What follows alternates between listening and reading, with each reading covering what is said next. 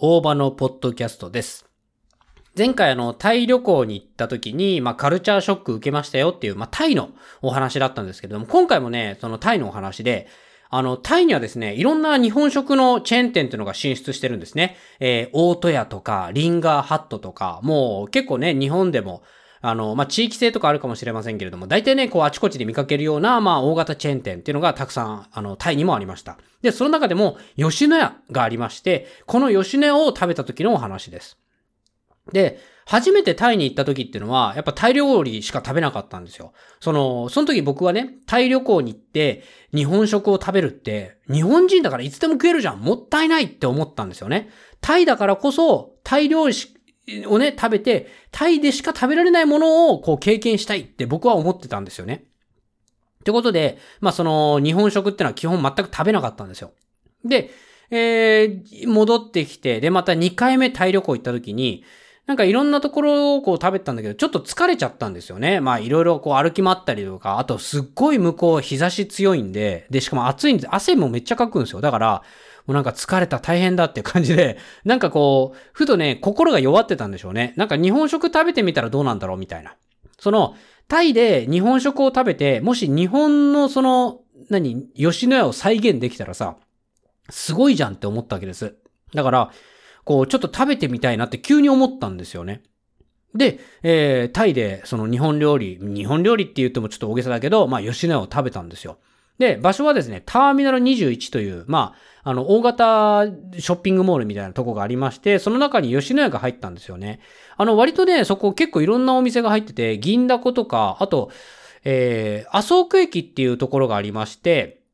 そこの近くにターミナル21っていうショッピングモールがあるんですけれども、ターミナル21ね。えー、その隣駅にもですね、えっ、ー、と、一風堂が入ってるショッピングモールとかあって、結構ね、銀だことかあるんですよ。日本食の、まさかそんなものまでっていうチェーンって、うな、うなととか？うなとととかもあったな、確かな。うなぎのお店ね、とか、結構ね、いろんな寿司、寿司なんだったかな？寿司三昧だったかな？ちょっとわかんないけど、とにかく海外進出してるんですよ。うわ、すげえ、みたいな。で、僕はその中の、そのターミナル21の吉野家に入りましたって話なんですけれども、まあ入ったらびっくりするわけですよ。あの、吉野家ってなんとなくその、カウンターで食べる感じですよね。で、まあ、た、たまにさ、席があってみたいな。すき家とか、僕の地元のすき家とかは確かね、あの、テーブル席とかあるんですけれども、もう、あの、本当にね、ファミレスみたいな感じ。入ったら、パッて入ったらファミレスみたいな感じで、で、すごい感動したのが、タイってね、その、お店の店員さんって、大体スマホいじって無言なんですよ。で、なんかこれありますかとか、これサイズ、洋服とかね、サイズありますかとか、これ色違いありますかとか聞くと、OK とか言って、あの、サイズいくつ？みたいなのとか聞いてきて、なんかいろいろああだこうだやって、で、ああ、いいねとかってこう見せてもらうって感じなんですけれども、まあ、基本その店員さんってそんななんか、いらっしゃいませとかやってないんですよ。もうスマホいじって時間潰してるんですよね。で、それがもう普通なんですよ。タイでは。だから別になんとも思わなかったんですけど、あのー、そこ入ってたら、店員さんが、いらっしゃいませって言ったんですよ。日本語だよ日本語で、いらっしゃいませって言ってさ、うおすげえみたいな。で、メニューですとかって言って、まあ日本語、そこはもう日本語じゃないんだけど、英語で、あの、this is menu みたいな、なんか、なんて言ったかな？ちょっと覚えてないけど、とりあえずメニューですよみたいなこと言って、ああ、thank you って言って。で、そしたら、あの、テーブルの上には何もなかったんですけれども、あの、ファミレスみたいにこう、置いたボタンとか何もなくて、で、なんかあったら呼んでくださいね、決まったら呼んでくださいね、みたいな感じで、わかりましたって言って。で、こう、メニュー見てたの。結構その、お値段としてはね、高いです。もう多分一食2000円ぐらいしますね。あの、日本円に換算すると、当時の日本円で換算するとそれぐらい。何バーツだったかな？ちょっと覚えてないんだけれども、結構でも1500円2000円ぐらいで、まあ日本のそのうなぎ、いや、まあ、ショッピングモールに入ってる、そのレストランって大体高いんですよ。その、海外旅行者向けの、その、割高サービス料金になってるんで、まあそこで、もしかしたらね、もうちょっとこう、駅の中の、あ、駅の中っていうかその、普通の、こう、道に店舗を構えているお店だともっと安いかもしれないんだけれども、まあとにかく高かったと。で、結構いろんな牛丼があるんですよ。本当になんか、牛、えっ、ー、となんかね、うな、うな重とかも確かあった気がする。あ、なんか本当にメニューが日本の吉野家だなっていう感じのメニューなんですよね。で、テーブルの上には何もないんですけれども、そこにね、ありがたいことに、紅生姜を持ってきてくれるの。置いてあるものじゃなくて、俺が来たら、わざわざ紅生姜用意してくれるっていう感じで、わ、すげえみたいな。紅生姜あるって言って、なんか無駄に紅生姜が出てきただけで感動してんのよ。なんか。で、しかも中パッて見たらすっごい紅生姜入ってて。で、実際その料理注文したのは、確かね、普通の牛丼なんだけども、あの、確か味噌汁とかついてた気がする。で、味噌汁も飲んだんだけど、割とね、まあ当たり前っちゃ当たり前なんで、多分味噌入入してんだろうけど、あの、味噌汁なんだよ。結構うまいの、味噌汁も。あ、味噌汁だって感じで。で、牛、そのおしんこ？たくあんかなんかが入っついてて、それも、ああ、なんか覚えてる、わかる、これ味付け覚え、懐かしいって感じですごいしたのよ。で、紅生姜も食べたんだけど、紅生姜もね、当たり前、当たり前というか、本当に日本で食べる紅生姜なのよ。だから、マジで日本で用意している食品をそのままタイに持ってきてる感じ。で、当然ながら牛丼の牛も普通に、あ、知ってるこれみたいな。あの、まあ、ちょっとお値段張ってるから、あの、ボリュームはちょっとね、多めでした、こっちの方がね。なん、僕の感覚では、あの、吉野家の並盛りよりかはちょっと多めだった感じがします。あ、そういえば並盛りとか言ってないな。ビッグサイズとかなんか言ってないから多分サイズは固定かもしんないな。ちょっと覚えてないですけども。で、あの、食べたんですよ。ただ、唯一、唯一ね、吉野家、タイの吉野家が違うのは米。米だけはどうやら日本に輸入できないらしいんですよ。てか輸入できないらしいってか輸入できないんじゃないかと思ってて、輸入のコストが相当高いんじゃないかとも考えられます。で、輸入して、その炊いてっていう、その炊くっていう技術自体も多分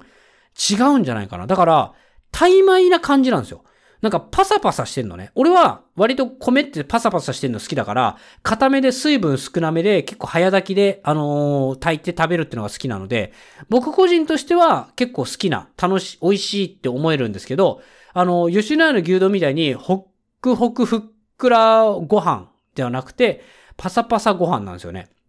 で、米も、あの、粒を、まあ、そんながっつり見たわけじゃないけど、なんか気持ち細長いから、やっぱタイ米とかそういう、なんだろうね、こう、そっち系の、こう、米を使ってるんじゃないかなと。だから僕個人としては多分米だけが、その再現が難しい、できない、コスト的に見合わないっていうところだったのかなって勝手に推測しております。ということで、吉野家を食べたら、本当に米パッサパサなんだよね。だから、もしかしたら日本の牛丼が好きっていう人は、吉野家、タイに行った時はあんまり美味しくないかもしれない。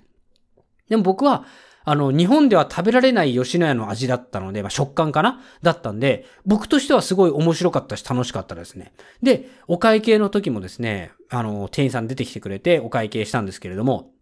あの、日本語で、ありがとうございましたって言ってて、うわーみたいな。で、その、その、ありがとうございましたって言った、その後ろ側には、ありがとうございましたって日本語でバーンって書いてあるの。またお越しくださいみたいな書いてあって、うわ、すげーみたいな。外国の人からしたら、何書いたんだろうねっていう感じなんだろうけど、俺からしたら、うわ、すごいなんか、謎にサービス行き届いてるみたいな感じで なんか、細かい感動があってさ、なんか、吉野家ちょっと、吉野家だけじゃなくて、なんかこの吉野家の影響で、その、タイに行ったら今度、また一食、リンガーハットとか、日本食食いたいってすげえ思っちゃうんだよね。なん、なんだろうなんかあの感じよくわかんないんだけど、すげえ良かったです、本当に。ええー、あのーまあ、毎食ね、食べたりとか、日本食が恋しいとかになるとちょっとわけが違うんだけれども、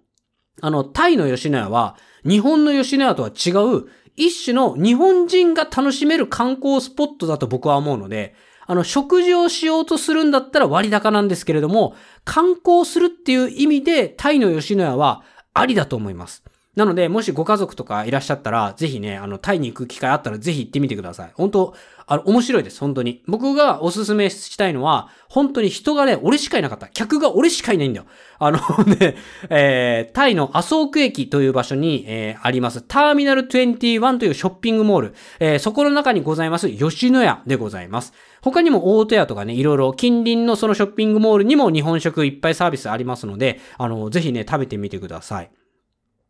えー、ということで、最後までご視聴ありがとうございます。あお、お聞きいただいてありがとうございます。あの、YouTube 動画を公開しております、大場のチャンネルというチャンネルございまして、そちらでは僕がワクワクすること、えー、ね、楽しいことをですね、皆さんにシェアしていく。例えば海外旅行とかね、タイ旅行の様子も、まあ、あの、吉野家で食べましたよっていう動画はないんですけれども、まあ、あの、タイ旅行の様子だったりとかね、あと他にも日本の観光だったりとか、えー、いろいろとこう動画を作っておりますので、ぜひそちらもご覧になってください。それじゃあ、また次回お聞きください。バイチャー